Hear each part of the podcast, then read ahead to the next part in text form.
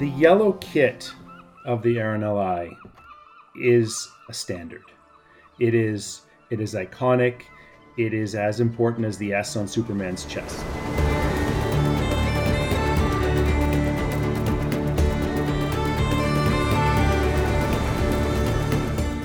My name is Oliver Flaser. I'm the Category Managing Director of Professional Services, or HH Pro, at Helly Hansen. And in my role with the RNLI, I'm very fortunate that I can can work with our pros at Helly Hansen who are working diligently with the uh, the RNLI volunteers and the organization to, to move the needle forward. What inspires me about the RNLI and the amazing volunteers, I'm humbled by the work they do. I'm encouraged by the work that they do. And above all, I, I'm so proud to be able to participate in in the in the manufacture, the production of these type of products that they require. On a personal note, my wife is a member of the search and rescue here in Squamish, British Columbia. It's the pride of the service that these amazing humans have put into their communities, into their families. It's the sacrifices that they make. You know, they're missing birthdays, they're missing a Christmas. When a call out happens, they're running out the door. They think about others first to me, that's the most humbling. I've, I've actually got goosebumps thinking about it because for me, it's it's the greatest way that you can serve your community. And I think that the RNLI represents and embodies everything that it means to be a good community servant. Helly Hansen is actually a person, Helly Juell Hansen, um, who was a seafaring captain back in 1877, had a crew who uh, continued to get cold, wet, uh, they weren't functioning the way they should. They weren't as productive as they could be. So he had the uh, ingenious idea of adding some linseed oil to cotton, uh, really forming the first waterproof waterproof uh, membrane or waterproof coating for a garment. And so that was the beginning of uh, of Helly Hansen as a company, uh, based out of a little town called Moss, just to the south of Oslo. So a lot of history of innovation at Helly. Um, we, you know, in 1940s, we created a product called Helox, which really became the most industrious uh, use of PVC or PU at the time. And then we rolled into the 60s, 1960s, with our first pile fleece, which was a real invention and a real kind of movement forward in the industry. And then in the 1970s, uh, we developed through poly- with polypropylene, developed our first synthetic base layer, which we could combine with wool that gave us a real ability to to move moisture away from the body to really help people keep them dry and, and, and warm. And then in the 1980s, we worked on developing our own form of waterproof breathable membrane called Helly Tech, and it became a system that we used um, as, a, as an ability for us to be able to customize the needs that we had versus buying a off the shelf uh, fabric solution, we could customize it to the levels that we needed it to be to keep our uh, to keep our pros and our consumers healthy and happy. The, the kit worn today uh, by the RNLI uh, that's designed, developed by volunteers, for volunteers, by pros, for the pros at Helly Hansen. We're really proud of the fact that the, the evolution has come from uh, a basic rudimentary need of staying dry to now actually being a performance kit. And when we when we at Helly Hansen, in particular in the HH Pro category that I oversee, what we try to do is really look at um, the design and development through three key focus areas, and that's going to be through the safety elements. So that's through reflectivity, high visibility, um, kind of the ability for our co-workers or co-volunteers to see one another we look at it from a sustainability perspective. So, what are some of the materials that we're doing and being the most innovative that we can be without compromising on the third element, which is on the performance side? And performance comes in the form of how the fabrics work, interact with nature, it comes from how we can layer the systems together so all the pockets work together. Are the pockets set in the right areas? Little insights that we think are little, but are actually large in terms of comfort and performance. So, having female specific pants with drop seats. So, a bib pant with a drop seat makes it much more comfortable for, for our female volunteers to be able to get access to the things that they need to do Um, I think you know we, we, tried to figure out ways to help them on the three layer dress approach, as an example. So it was a real evolution because many of the volunteers, although professional at what they do as lifesavers, weren't always the most uh, advanced in terms of how to layer properly. And so this is where we as a company have been very fortunate that we revolutionized that, commercialized the three layer dress.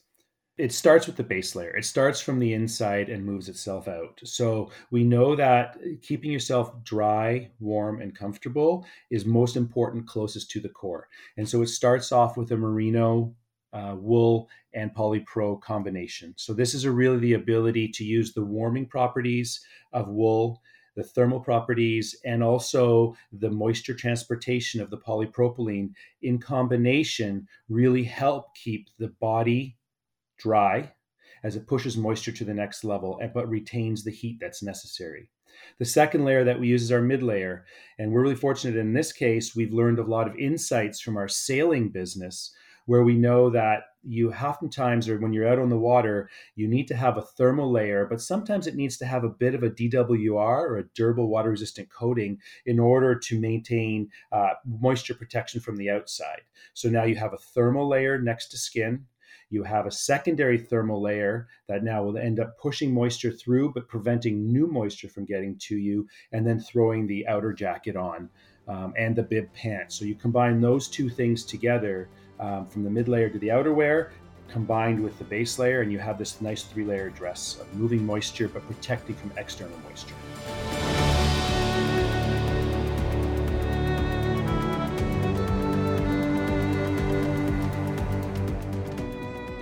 What's amazing about the RNLI is not only do we cover coast to coasts, not only do we cover variety of weather conditions along the way, but they also have the all weather boats. So you've got this wonderful ocean going group of folks that are out there saving lives in the big ocean.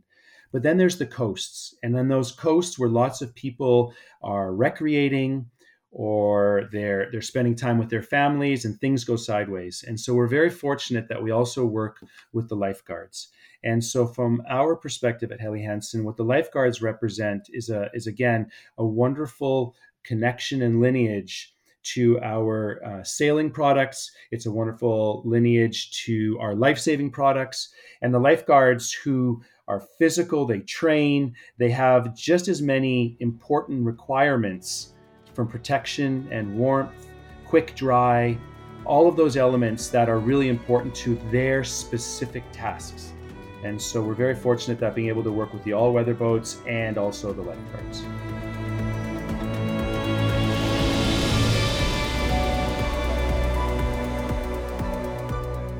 in order to adapt and design the, the, the uniforms correctly for the volunteers, um, we oftentimes use a saying that not all heroes wear capes.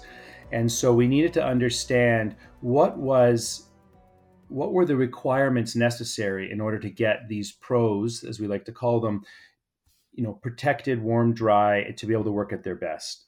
And a lot of the insights that we gleaned come from the sailing world that we've been a part of for many, many years, our ski resort business. So we understand there's inclement weathers, there's high, there's changing varying degrees. So whether you're at the top of the mountain or the bottom of the mountain, you may have high precipitation, colder blowing wind. So what are some of the insights that we learn along the way? We work with search and rescue groups that have their own set of standards. So whether it be high aerobic need, whether it be protection from the elements, we needed to understand all of it together.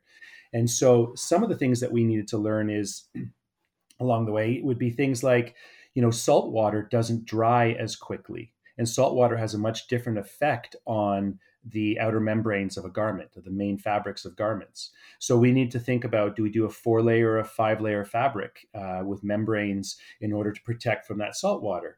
Um, we need to very quickly understand how does that work and how does that how does that enable these pros to work more efficiently um, and safely. The other things we had to think about were you know it's dynamic movement on the boats and on the vessels and things that they're doing. So understanding that it's not a static you're not just sitting in a chair you're always moving. So how do you make the garment move with the person? How do you evolve that? Where do you add extra gussets in the crotches so their legs so they can be more more um, agile while walking These are all small little details. Things like um, center front zippers do we lengthen them? Do we raise the height of the collar, knowing that in blowing wind conditions that they need to turtle a little bit more to get that extra protection? So raising that collar, what is the right height to raise that collar? Adding reflectivity. I mean, oftentimes people don't really think through the importance of being visible and from a safety perspective. And so that 360 degrees of reflectivity is really important, particularly at low light conditions. Uh, not just at night, but it's low light, dawn, dusk, fog. Um, having high vis hits really helps to keep us aware of who our friends are and where are they around us. The yellow kit of the RNLI is a standard. It is it is iconic it is as important as the S on Superman's chest. And I think that from a Helly Hansen perspective, what it allowed us to do is align ourselves with arguably the most progressive, advanced set of volunteers in the world. In our partnership with the RNLI, it provides us with another platform, and that platform is the ability to field test in the harshest of conditions. So we do know that when we test our materials, we test them uh, in the labs we test them in our secondary labs, but lab work means nothing. Everything is predicated on what happens in the field. And real life, real time feedback is the most important thing. And so we recognize that with our partners at the RNLI and many of the resorts around the world and many of the pro racers that we use around the world, all of those decisions help inform us on the decisions that we use moving forward. And so the RNLI provides a wonderful, wonderful field testing platform for us because, again, as we mentioned, not everybody is the same. Some people run hot, some people run cold, some people need extra protection, some people feel the wind, some people don't. And so I think for our perspective, getting this cross section of, of insights is the most important element for us as a company.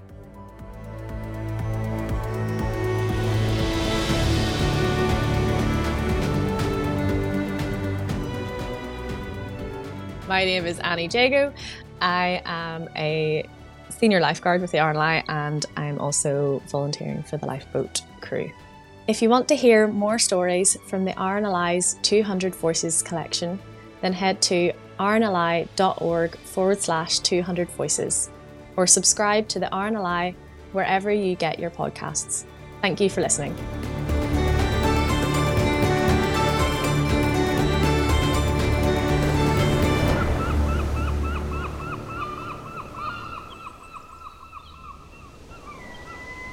200 Voices is an adventurous audio limited production for the RNLI.